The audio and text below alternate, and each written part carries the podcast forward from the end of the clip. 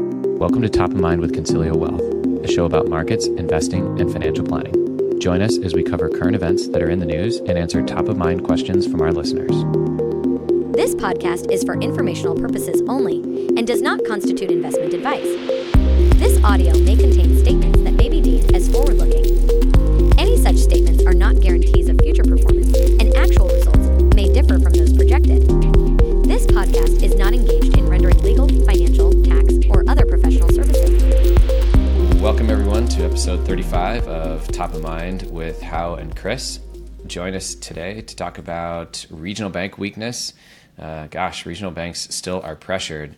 I've got an update with something I just received in the mail from a credit union on CDs. If you have not listened to episode 34, tune into that. We outlined the craziness that is happening in the CD market right now. Big tech earnings has been released. Was mostly good, but a little bit of a mixed bag with some of them. Retail theft is on the rise. You've probably seen this in the news. We thought we would unpack what we actually think that's doing to retailers and how they're responding.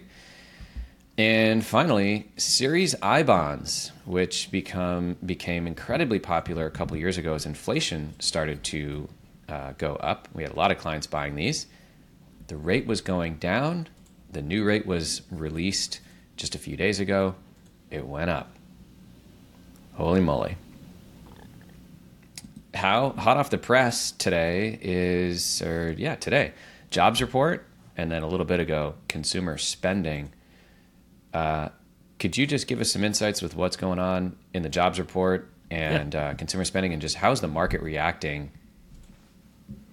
Yeah, well, I think it's helpful to set up how the market's reacted with raising rates, or the specter of higher rates, right? Since I'm going to say August. So August, September, October have been pretty rough months for the stock market and the bond market, right?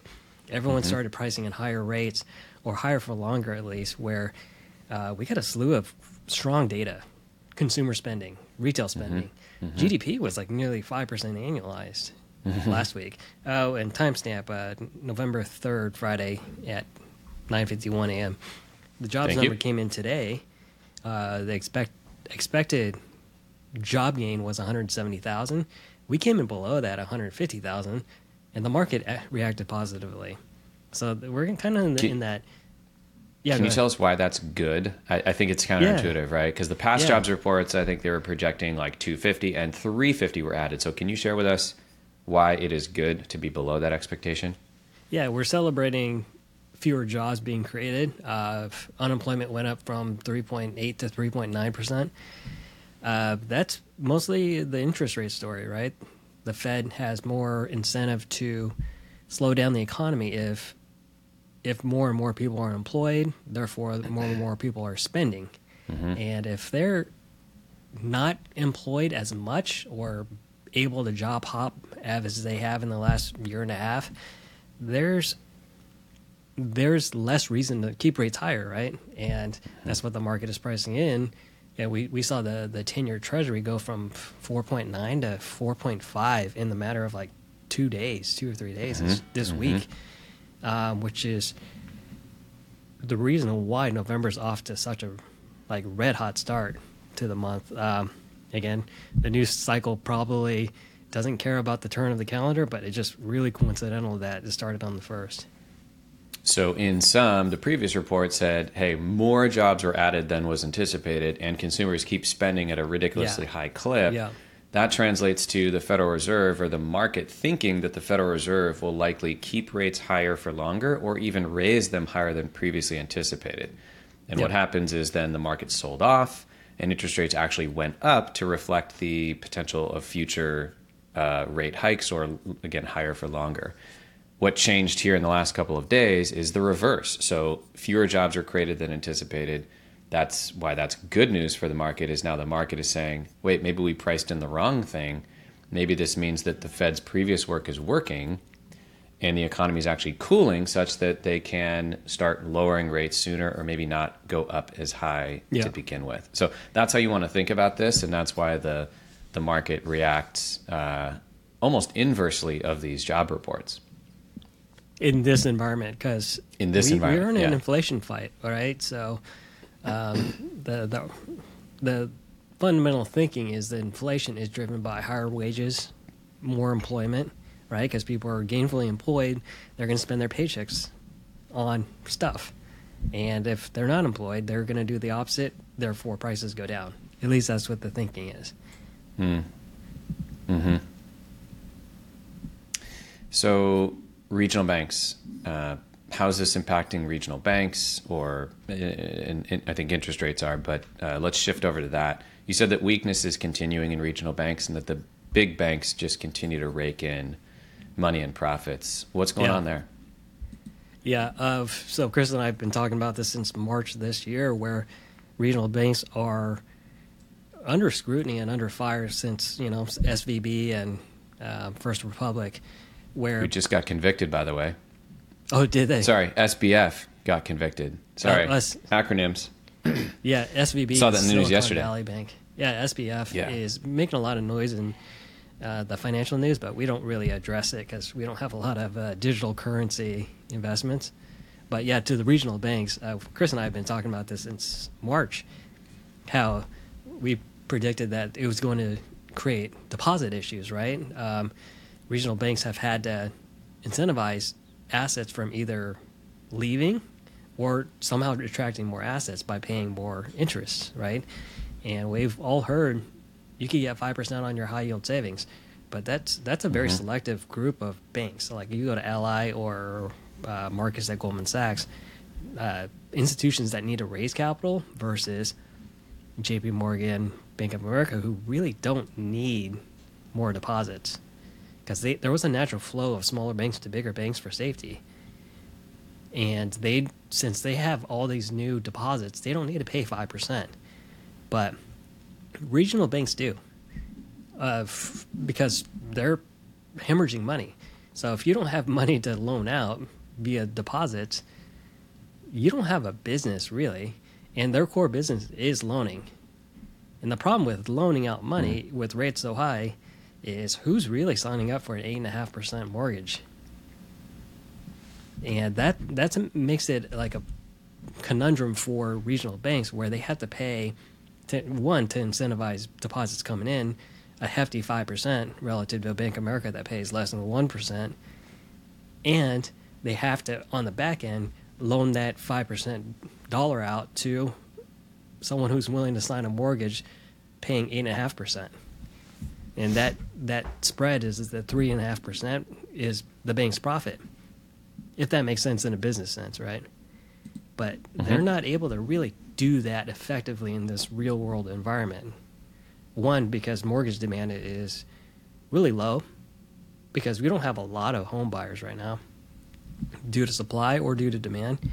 Home supply and then demand for people who are unwilling to pay that high of an interest rate.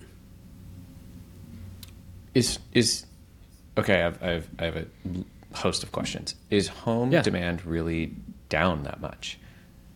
Like, I know that there are fewer mortgages being issued today than there were and fewer homes being sold, but is it really down that much? Like, I think it's to say that no one is buying, like a lot of people are buying, a lot of people are selling. Yeah. A lot of people want to buy. Do you have any numbers on how, what is the drop in mortgage demand? Is it 20%? Is it 30%? Is it 50%? Yeah. The drop in mortgage demand is semi-fold, right? You look at the new home purchases, like if I'm selling my home, someone is demanding a mortgage to pay for that home, right? That's one. Right. Another part is if I wanted to refinance my home, we pay 3%. We're not going to refi at a much higher rate. So that's the second part of the mortgage demand that has completely dried up. I believe that side of it, which has been the majority of mortgage activity since 2020, that's nearly like 90% drop off, which makes sense, right? Because you're not refinancing unless you have a really dire need to do it. Yeah. So that's one of the biggest things that banks have been unable to generate new dollars from, right? Because the transaction cost from a refinance is actually pretty valuable to a bank, to a traditional bank, right? Because JP Morgan, Morgan Stanley, and Bank of America all have investment wings So if mortgage dries up, they still have a many other tentacles of business and revenue coming in. Okay, and then at the regional bank level, so their primary business is lending, but if lending has dropped off so much, why do they want deposits, or why do they need deposits, right? So the regional banks and the credit unions are the ones that are offering higher CD rates. Yep. The big banks don't need your money, so that's why they're not offering anything. But if the regional banks aren't lending, they don't need your deposits to begin with. So like, what's the disconnect there? I think profit is a big component here. Regional banks are publicly traded, and if they're not profiting or growing their profits, that doesn't make shareholders happy. And you have to balance out survival versus profits, and that's a difficult equation to square right now for regional banks, because if you stretch too far, you're going to extend credit way too far, and that's going to hurt you, and especially if we really are headed for a slowdown. Well, in regional banks, we know are now, and this is somewhat recent, but they're subject to higher capital requirements, so they're required to hold more cash on their balance sheet per dollar of loans. This previous regulation was banks that are above 250 billion, I believe, were all subject to the JP Morgan size, so higher increased scrutiny and stress tests and things. Banks below that size were not, and banks now below that size are subject to these higher requirements. So that could also be why they're incenting more cash, maybe even more cash than they previously needed, because they're actually required to gain that cash in order to have more collateral on their balance sheet to balance out the loans. Exactly, yeah. Okay, so this is super interesting. I got to grab this. Okay, so I got this in the mail. We talked last time, and for those that haven't yet listened to episode 34, we talked about CDs a lot on episode 34. We've had a number of clients reach out to us, and we're doing like some short-term investments for them, so it's CDs, short-term bonds, this kind of thing. CDs are really hard to find. We have a rate list, you know, we can pull it from our custodian and we can buy those CDs, right? And you'll see a bank that'll issue with like a quantity of 20, and it's like, what, you guys are going to raise, you know, $20,000 in CDs? What's the point in that? You know, you're a bank, this is a rounding error. And so this is a really kind of strange environment. So this is from Giza Credit Union. I had a car loan with them at one point. Actually, it was before they were Giza Credit Union, or Giza bought wherever it was before. Anyway, so I get this in the mail. We want to make sure that Giza provides you the best value, and we are upgrading your savings account, blah, blah, blah. Okay, industry-leading 7% APY, and also, you know, that's all in only the first $500, of course, and then it drops to nothing. But they want my money for CDs. Get this. Okay, so this is a tiered schedule.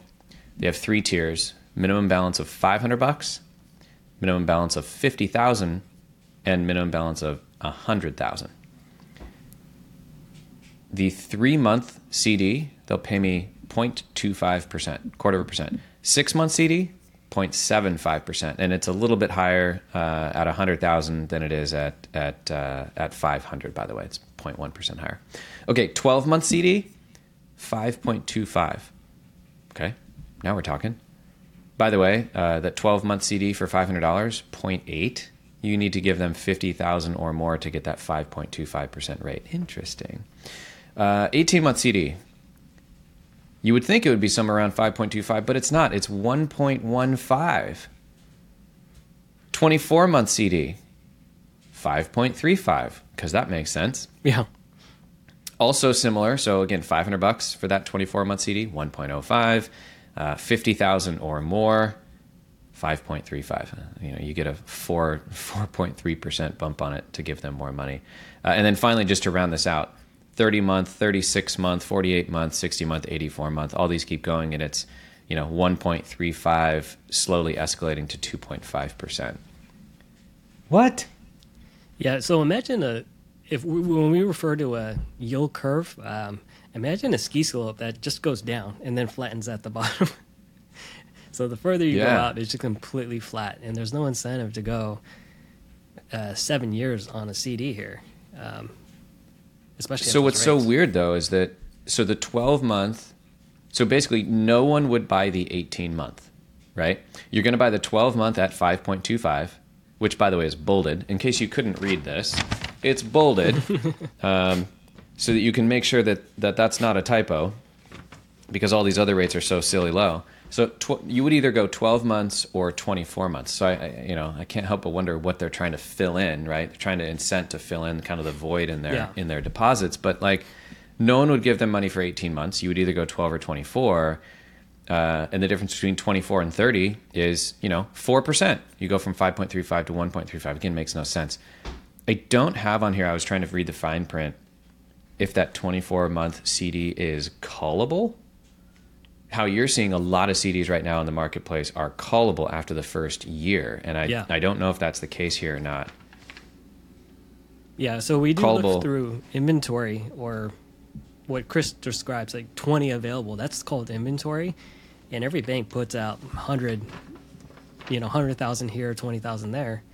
And all that inventory is tagged with a callable feature, meaning if I'm signing up for a 2-year CD, the bank's reserving the right to call that back and pay your principal after 1 year. What they're anticipating, most likely with the call feature, is rates will drop in a year. And why would they want us to continue to pay 5% when, let's say, rates go down to 3%? That would be the bank's dream. They would close that 5% deposit, which is essentially a loan from their point of view, so they could pay 3% versus 5%. I'm just reading a little bit further here. High yield savings accounts, anything under 100,000. Guess what the rate is here at this credit union? Under? For high yield? Under 100,000. I'm going to say 0.87%. Close. Well, you were close because it had a 1 in it, but it's 0.01. So it's the same as you'd get at your good old, Chase B of A. You're going to get practically 0.01. Nothing for a high yield savings account under 100,000. Over 100,000? What's the rate? I'm going to say 0.2%. 3%. Oh, really? Oh, big jump. So once again, very strange, right? But they're basically saying, we want big amounts of money. Yeah, bigger. What I don't quite understand here is why the high yield savings account at 100,000 and above is paying 3% today, but then they have money market accounts, which range in roughly like 10 to $50,000 increases, and it goes from 0.2 to 0.45. I don't get that. Yeah. $250,000 and above in a tier 6 money market, whatever that means, 0.45%. Why wouldn't I put it in a high yield savings account for 3%? Anyway, super strange what's going on right now. We'll probably, tell our kids about this in a bunch of years, but I've definitely never seen this weird of a rate curve. I thought when I pulled it up last week, or I guess 2 weeks ago when we were talking about this on the pod, it was Amex that was offering this wonky wave yield curve, and I was like, this is I've never seen this before. Well, now I've seen it twice. Yeah, we're seeing it quite a bit. Again, you see in the headlines, just go with the CD. One, good luck finding one that you you trust from a bank, from an institution that's paying a full 5%. And two, find one that's not callable in a year. If I was really wild, I'd just call them and say, how much money can I give you on that 24-month CD? And I wonder what their open quantity is. $1 million? Is it 20 million or is it 20,000? Who knows, right? Because that they have an open quantity on it. Anyway, let's move on. Big tech earnings. Kind of a mixed bag, but generally good. Can you give us a summary with what happened with our favorite tech companies here? Yeah, let's start with Microsoft. They did really well.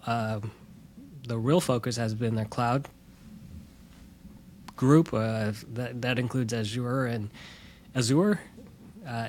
Azure. Azure. Come on, Hal, get with it. Azure. I know the listeners are gonna wreck me through the cold. I'm gonna comment on this video. Like, this guy doesn't. Anyway. Yeah. He doesn't know how to pronounce Azure, but their cloud division Azure. Is up. Azure. Their cloud division was up 29% versus the expected 26%. So this is like the biggest growth engine in Microsoft's kind of suite. Very diversified business, but that's been the focus along with Amazon, with AWS, and I'll get to them. Where that does good, the stock does good. That's probably what the market's only been hyper-focused on. Google dropped on earnings, good earnings. Like they beat on revenue and profit, but they didn't grow their cloud. What's their cloud? I should know this. Their cloud division at Google was not up to expectations, hence the, like, 9% drop immediately after earnings. Their cloud division focuses on something different than, yeah, like Amazon and you know, AWS and Azure are direct competitors. Yep. But then Azure. Google's cloud focuses on something a little bit different, and I would have to, yeah, you know, relearn that. But I know it's a similar marketplace. Similar focus though, where that's been kind of looked at as the high growth part of the business, and if that doesn't really meet expectations, the market really ignores everything else, because Google had a really good earnings quarter, like really good. Meta, same beats on the up, meaning revenue, and down, meaning profits, but they issued lower guidance on the Middle East conflicts, which, again, they got punished for that. I thought, so they said lower guidance on future ad revenue. Yeah. Was it specific to Middle East conflicts? They cited Middle East, yeah. Wow. Yeah, which seems like a very small region relative to the entire world in terms of who uses their services. Yeah, right? Yeah. I do know that users in the U.S., although they have a lot of users in the U.S., it's a huge portion of their revenue. Users in the U.S. are actually less profitable than users in other countries, which is sort of interesting. I don't know if it maybe costs more to get people to click or something, but the whatever their number is, I don't know if it's a CAC or if it's something, but some sort of a conversion ratio is lower in the U.S. relative to other countries, which is interesting. Yeah. I want to say something else about Meta. All of these tech companies have done layoffs. Yep. Meta has absolutely crushed it. They, in this last quarter, reduced headcount and increased revenue. Yeah. Like it's the trifecta of we cut expenses, we grew our main product, and it all went to the bottom line. Every single dollar of that went to the bottom line. And the market still punished them over weaker guidance. Incredibly impressive, though, what some of these companies can do with their scale. So I just want to call that out. Carry on. Yeah. Next is Amazon. Amazon had a really good quarter with AWS coming in line, meeting forecast expectations. So very good quarter for Amazon as well. And then today, November 3rd, Apple released earnings yesterday, and they sold off initially, but again, they lost 3% overnight, which $2 trillion company, $2.5 trillion company, 3% is a ton of money. That's good perspective. That takes a lot of weight to move. They cited a slowdown in China demand and slowdown in U.S. consumer demand for the upcoming holiday season. So Apple is not so upbeat about. They don't normally give any guidance. They just offered some really weak forward-looking language, which is typical for them, right? They're known as the sandbagger, right? They sandbag their earnings and then they blow it out of the quarter. That's just kind of their MO. So could be lowering expectations to beat. Yeah. In other Amazon news, Amazon to close apparel stores as it shifts its focus to grocery. I'm a fan of that. Actually, I shouldn't say I'm a fan of that. I'm a fan of that because I happen to be an Amazon grocery customer, so I like to see more money going there. And but anyway, so they have these like style locations, which I haven't checked out. I don't even know if there's one here. Actually, yeah, there isn't. L.A. and Columbus, Ohio. Would love to know how you all figure out where to open your stores. To me, you should open them right next to your headquarters so you can just walk down there and check it out. But, you know, that's way too simple. So it's like, how do you figure out your test markets? That'd be fascinating for me to know. Well, anyway, like so you're Columbus closing those down. Columbus seems like a low end. LA seems like a high end. Again, no dig at anyone who lives in Columbus. But you would think, what kind of Amazon offerings, like what percentage would they attract in LA versus pretty stark difference in Columbus. Just cost of living, yeah. It's just cost of living difference. So anyway, shutting that down, they said that they will continue to invest in their grocery, which is all lines of their grocery. So it's Whole Foods, Amazon Go, the Just Walk Out shopping stuff, they want to keep going. They said that they paused Whole Food investments because they were retooling some things last year, more self-checkout, changing some things around, but they're going to continue to grow that footprint. So I'm a fan of that. Also, Jeff Bezos is moving to Miami. So he, I don't know if he's going to keep his two homes side by side in Medina. I think he lives in Medina. But he's moving out to Miami for, I don't know, better weather and greener pastures. Yeah. I guess we'll talk about that as we find out more of the reasons why, right? Yeah. Yeah. Let's shift over to retail theft. This has been in earnings reports at an increased rate. I know Target cited this. Walmart cited this. Seems like every company that has a retail footprint is citing increases in people stealing stuff, so much so that they're starting to have pretty big write-offs on their earnings report charged to lost earnings and lost products just walking out the door. You had some interesting thoughts and comments on this as we were preparing for the pod today. Could you share with our listeners just what your take is on retail theft and what's going on? Yeah. So Chris mentioned Walmart, Target, big retailers have come out and publicly said organized crime is the reason for a lot of what the industry calls shrinkage. And shrinkage is just lost percentage for merchandise that they're unable to sell, whether it was stolen or was misshipped or miscounted or damaged in shipping. That's all considered shrinkage. And the historical shrinkage rate is hovers around 1%. And this year it's at 1%. So I think there's a big issue with what's being said. I think we both recognize that crime is a massive issue, especially in areas like mine and yours, where downtown Seattle. Yeah, a lot of crime in the Sacramento Bay Area region in California. We're not glossing over the fact that there's issues, citywide issues, but I think if you look at what they're citing and what they're blaming it on doesn't really line up. What they're most likely glossing over is they just have too much stuff.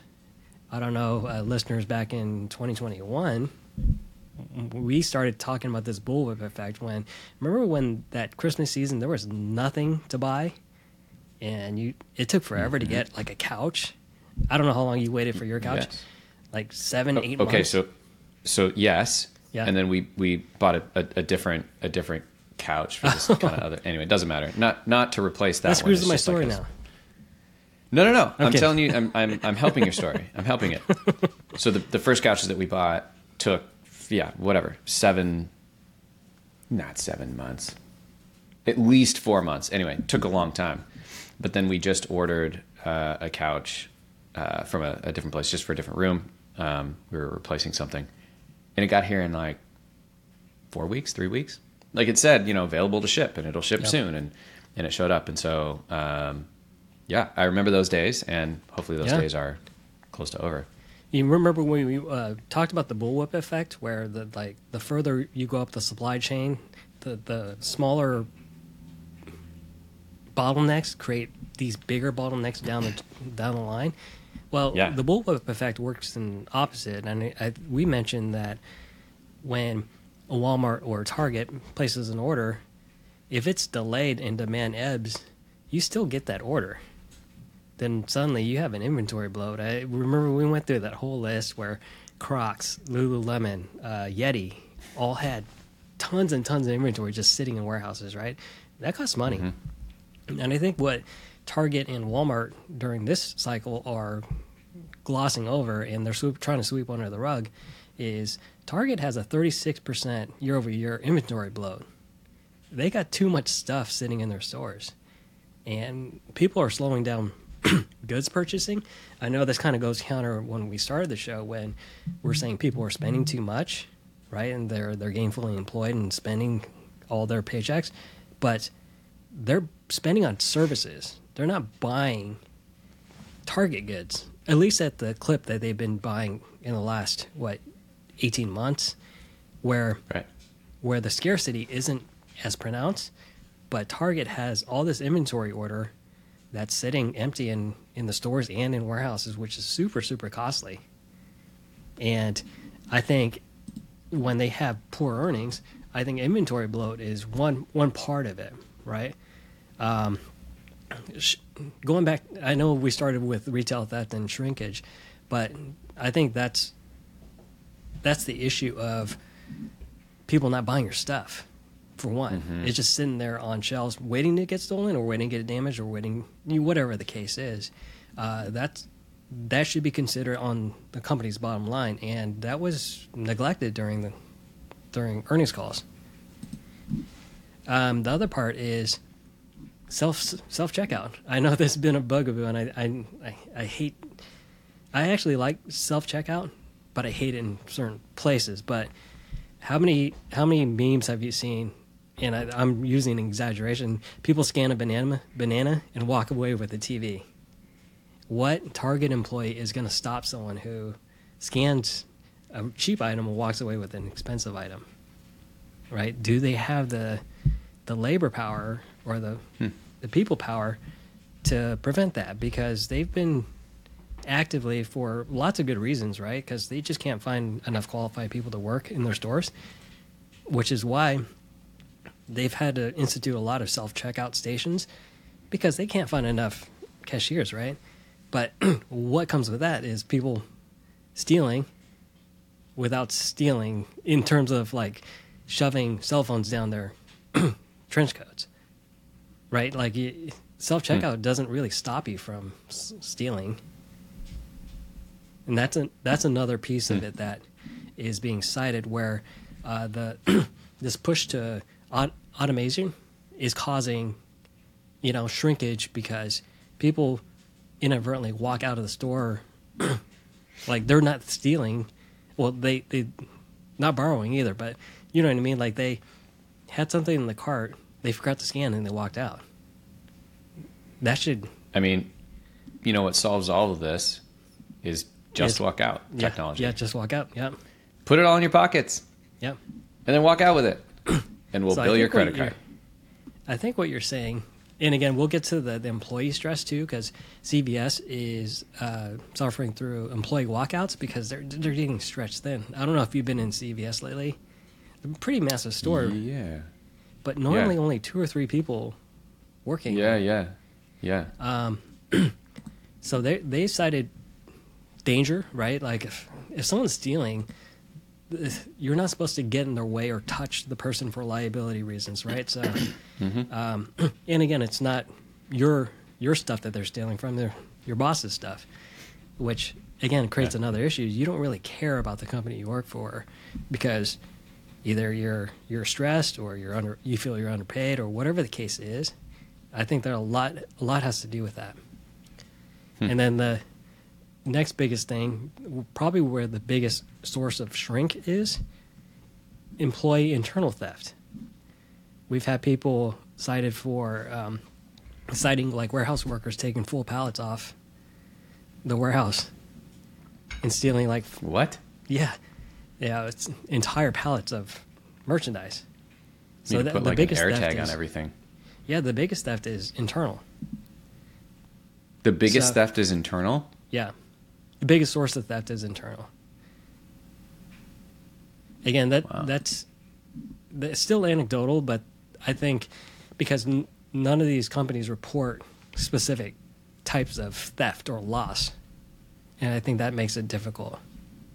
It is interesting, because I feel like walking out the back door with a TV is probably easier than walking out the front door with a TV. Although you would look really strange walking out the back door with a TV, because what are you doing? But if you're the one closing, that might be an interesting, Yeah, I anecdotally, I have a friend who used to work at a mall retail clothing store, and his job was to go from store to store and investigate loss. And he said the majority of loss was from employees that he's interrogated. Jeez. Yeah. So okay, but I heard also that you're kind of thinking that this is a bit of fun with numbers from the accounting department. It is. Because you were saying that historical loss ratios are 1% and today they are 1%. So you're saying that earnings is just like basically it's you know, the CEO saying like, hey, accounting department, how do we make our earnings sound better than they really are? Because they're not very good. You know, what can we highlight in here? Well, you know, people are stealing stuff, but it's not increasing. Well, let's highlight that. You know, that makes us, right? That's kind of what you're saying. I think the biggest thing is, as a CEO point of view, what story can I tell to get the shareholders off my back? Yeah, yeah. Because, every quarter. Because what are they, if you look under the hood, what are we looking at? Poor inventory management, which is an investment issue, right? Because if you want to improve your inventory cycle, you got to invest in some tech, like you said, where just walk out and it scans and charges your debit or credit card, right? That costs money, right? Another issue is CEOs don't really know their business and where the risks are, which, again, are you qualified to be a CEO if you don't know? Self-checkout might kind of open up the door for a lot of things, but it's creating a lot of other issues. Customer experience is poor, right? When was the last time you went to a store for a common item and it was locked up? Are we really going to wait 10 minutes for an employee to answer the chime to unlock? Especially if you're at CVS and there's two people working and they're both busy. Yeah. Workforce issues, again, people who feel they're underappreciated are really going to put in the effort to stop theft. And again, they've cited that, you know, it could be a pretty violent situation if they did. Customer issues. I don't know if you've heard about the meme website, the people of Walmart. People are pretty nasty. Like they one, you'd be lucky as a Walmart customer to see another normal Walmart customer. Like that's basically what it's implying. So you have a customer base that isn't so, I don't know, if so up to par as a Target audience, right? Yeah, very, or a Costco audience or customer base. Vendor issues and access issues. So vendor issues, we talked about the pallets, where you'll sign a purchase order in your warehouse for 10 TVs, but 9 were on the pallet. But if your warehouse worker is overworked, are they going to sit and count properly? They should, but like if they have an infinite number of other pallets to count and bring in, they're going to miss stuff. And I think that goes into it too. So I think retail, to fix this, is a big, big problem. Like, I don't know if self-checkout is the answer, but I don't know if heightened security is what shareholders want to hear either, because that costs money. To me, this is just a huge case for automation. Yeah. Like, why are we counting things on a pallet manually when we can scan it and we know exactly what's in there? Yeah. You know, it's like, and I know that a lot of that's happening already, but to me, this is, if I'm the CEO of one of these companies, it's like, hey, what budget can we send towards automation? I know that's a scary word for employees of these companies, because that could mean that fewer people, like it's like when self-checkout rolled out, it's like, oh my God, all the grocery store people are going to get fired. We won't need any of them anymore. But you know, to me, it's if this is actually a problem, you'll see money get spent to fix it. If it's fun with numbers, then it's just going to go by the wayside until something else crops up. Well, let's say you meaningfully fix it and you invest a ton of money in the tech, the security. What are you realistically bringing shrinkage down to? From 1% to 0.8%? That's the point, 1%. Yeah. So I think that's why we believe it's like a bit of a sweeping the problems under the rug situation, because... Yeah. Sweeping the inventory problems under the rug. Yeah, right. Yeah. You're hiding the fact that you have too much. I mean, Target, you highlight Target here, which got crushed on earnings. Yeah, crushed. I mean, they're down like 50% in the last... year, 18 months or something. Inventories climbed 36% year over year. Profits dropped to nearly 90% in the quarter. Yikes. The big elephant in the room is Amazon. Who thinks of Target and thinks of their online shopping? I know they're improving, but still, it's you think of online shopping, you think Amazon. And I think that's been a big problem for the Walmarts and the Targets of the world, where they've been losing a lot of market share to, you know, the little company up in Seattle there. But again, you don't say that to the shareholder base, right? Right. Because you're going to get skewered as the CEO if you do, which I think it makes that the organized crime and theft such a convenient scapegoat. I mean, yeah, I got so many thoughts in my head. It takes billions to catch up with the speed and the efficiency of an Amazon. I'll go out on a limb and say I think one of the worst online shopping experiences is Nordstrom. Not the buying, the getting it to you. It takes forever. Yeah. Forever to get to you. And in online shopping, I don't know if everybody does this or if it's just me. I order like 2 or 3 sizes of like 4 things. And you got to so end up getting and I'm getting like 15 items. I take back 13 of them, right? But it takes forever to get those items to me. Yep. And it's like, I forgot, you know, and it's like, is everything here? Did I get everything that I ordered? You know, and it's the worst, but for them to, and they do use their stores as their warehouses mostly. That's partially why it comes from all over the country. But I mean, it would take billions to turn that around and try to catch up with the speed that Amazon is at. I'm seeing a little bit of it in one of the stores I went to. I saw a lot of pickers, meaning they were online shopping for customers who pre-ordered. Nordstrom does that, actually. They'll run around with like T-shirts, and it's like, I'm an online picker. And they go and they pull. Because I have actually ordered things before that then you get an email and it says, hey, your order couldn't be fulfilled. You know, we thought we had X item. Correct. But then it's multi-use, we went, right? And it was in somebody's hands that got bought. Exactly. Mm-hmm. But or stolen, to your previous point. Yeah, and I think that is a good good evolution of things. But it's not, again, it doesn't entice me to go on Walmart.com or Target.com as opposed to Amazon.com.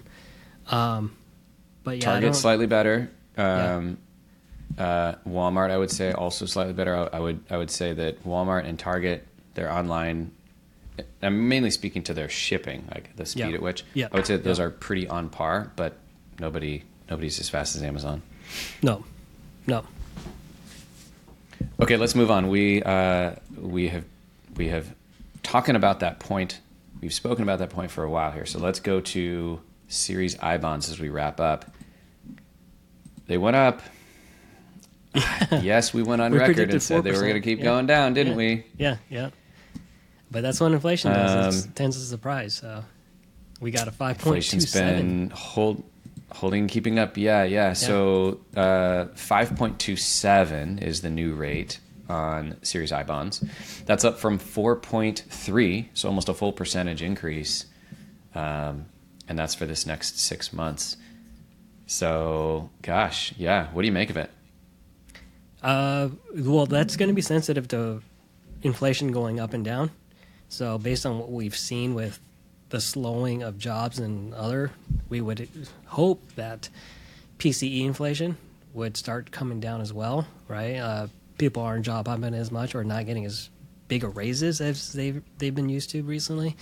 But again, that's pretty noisy data. So that was on pretty loud summer in terms of inflation, right? What were gas prices in Seattle in the summer? Well, I don't know. They keep going up because we had this. Anyway, that's a whole nother. That's a whole nother talk show. Yeah, in California they pushed $6, so that plays into it. So I was just in Florida. Gas is like $3 a gallon. Yeah. That's why Bezos is cost of living down there. There's this yogurt. Right? There's this yogurt that we've bought before. It's this. I want to say it's a Bulgarian yogurt. It's in a glass jar, white label with red ink. If you've seen it on there, and I actually heard it on an Andrew Huberman podcast. He eats it, so I bought it. And I was like, try this out. And anyway, it is. I want to say it's $12.99 at the store near us. It was $6.99 in I was down in like the Tampa area. What? I mean, just insane. And of course, not everything is half, but I was just blown away at the cost of living difference over in that area relative to where we are here. Anyway, total tangent. But I'm thinking... Oh, my God, you just reminded me about tipping. Okay, we'll end with tipping. Oh, keep going. Yeah, the reset period or the reset window is always based on the most recent 3 months. And we just came out of an expensive summer with predominantly gas prices and food prices coming up. So that has a lot to play with, a lot to kind of figure into the equation of the rate. At this point, though, I really don't think it's really worth the trouble to go through because most likely it will come down. Most likely. Well, you heard it here first. We're sticking to our story. Yeah, we were wrong last one. Gonna come down again. Yeah, noisy data. Okay, I was just at the Tampa airport and I was in one of those stores like the Hudson News or whatever, just buying a water for the plane, like two waters, you know, to go. Or, I guess I didn't say that. Whatever. And I get prompted to tip. I'm at the self-checkout, and it's like, "Would you like to tip?" No. What are you talking about? I'm at a like convenience store. I'm not tipping. Don't prompt. First of all, don't prompt me. And no. And anyway, I finally ran into what you said because you said you were prompted at some sort of an airport checkout, and at the time I was like, "Really interesting." I did it. I saw it. So, God, crazy. Crazy. Yeah, and we've heard. Well, I had the popcorn issue. Again, not an issue. I understand. It's a small What's your popcorn issue? So we went to this pumpkin festival and this popcorn stand pre-made. You just charged $7 for a bag of popcorn. It was a one, and the thing prompted for a tip. I was like, all right, I just give this guy $1. But again, he didn't pop the popcorn or he didn't mix the popcorn. He just handed me a bag of premium popcorn. Didn't really do anything above and beyond what the price of popcorn was worth, right? $7, kind of expensive. But $1 tip is 14%. You know, we did the math. So 14% tip for minimal effort, right? Reach over, grab a bag and hand the customer a bag. That's it. So I think we've been saying that the tipping has gotten out of hand and it's used to supplement certain things, but I'm still supportive of, you know, smaller businesses, especially the one-man shop. I figured he was the owner anyway, but let me ask $8 you this. For popcorn is expensive. Well, $7.50 a profit margin there, but so let me ask you this. You're back at the Pumpkin Festival next year. Same vendor is there. There's only one vendor for popcorn. Are you going back? Probably not, actually. Because the kids want popcorn. Hold on. A little bit more context. You know, the kids are like, Dad, popcorn. Like, let's get popcorn. We got popcorn. Are you going and getting popcorn? Are you saying no?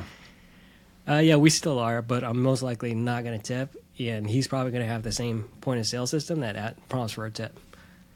Here's my thinking as I think through this. The business owner is like, hey, how can I pay this person more money without paying this person more money and without impacting my bottom line? I'll just prompt everybody to tip because sometimes it's going to tick people off. Yeah. But some people are going to throw $1 into the ring like you just did. Yeah. And if they sell, I don't know, 20 bags of popcorn per hour, which I think is probably on the low end, and 5 of those people throw a bucket, that's an extra $5 an hour for that person. Yeah. That's great. So I see where it's going from a business owner standpoint. It's like, hey, the generosity of people would improve the wages for this particular worker here. That's good, and I guess I get that it kind of ruffles the feathers for the purchaser in certain instances. But what I don't know is that, you know, will you not go back? Like, I'm going to go back and buy water at the same place. I'm still not going to tip, but you know, I'm not going to. It's not going to totally turn me off to that particular retailer. So I think it really depends on the source, because if we were like a Walmart or Target and I just went through all this trouble self-scanning, like, hey, would you like to leave a tip for the workers? I'm like, why am I subsidizing their wages? Especially if they haven't helped me, for one, and two, you got even though you've had a troublesome quarter, Walmart and Target make a lot of money still. Right? All right. So I think it depends on the source. But the way it's presented, too, because what we're seeing is, here's a tip. You leave it, you feel good. You don't. You say no, you feel like a jerk. That's kind of the behavioral nudge that I'm getting from. How I think we'll just pilot test. When we finish a meeting with a client, we'll send them a prompt and say, "Would you like to tip?" Yeah, they'll go over and let's just see. Yeah. Let's just see what people do. You know, and then we'll report back. No, I'm totally kidding. We're not going to do that. No, but that'd be funny. At least it'd be a joke. We'll keep it professional, though. We'll keep it professional. Yeah. All right, that's all the time we have for today's episode. Thanks, everyone, for tuning in. Once again, I mentioned a couple times, if you have not listened to episode 34, check it out. We talked more about CDs there. And I've got to plug a video that released today on Consilio University. That is our YouTube channel. And if you are an Amazon employee wondering how to change your sell-to-cover elections on your stock, that's when you get a vest, some shares are sold automatically. They pay taxes, and then you get the rest. If you're wondering how to change that because you commonly have a giant tax bill at the end of the year and you don't know why, tune in to that video. I explain exactly how to do it, where to click, where to go, what to do, and how to reset this so that you can hopefully maybe not fix this year because your final vest of the year is probably coming up here in November, but you can set yourself up next year to not pay an underpayment penalty and not have such a surprise tax bill. So little plug for Consilio U. Check it out. The latest video is all about changing your sell-to-cover on your Amazon stock. All right. Thanks, everyone, for tuning in today. We will catch you again in 2 weeks. All right. Thanks, everyone.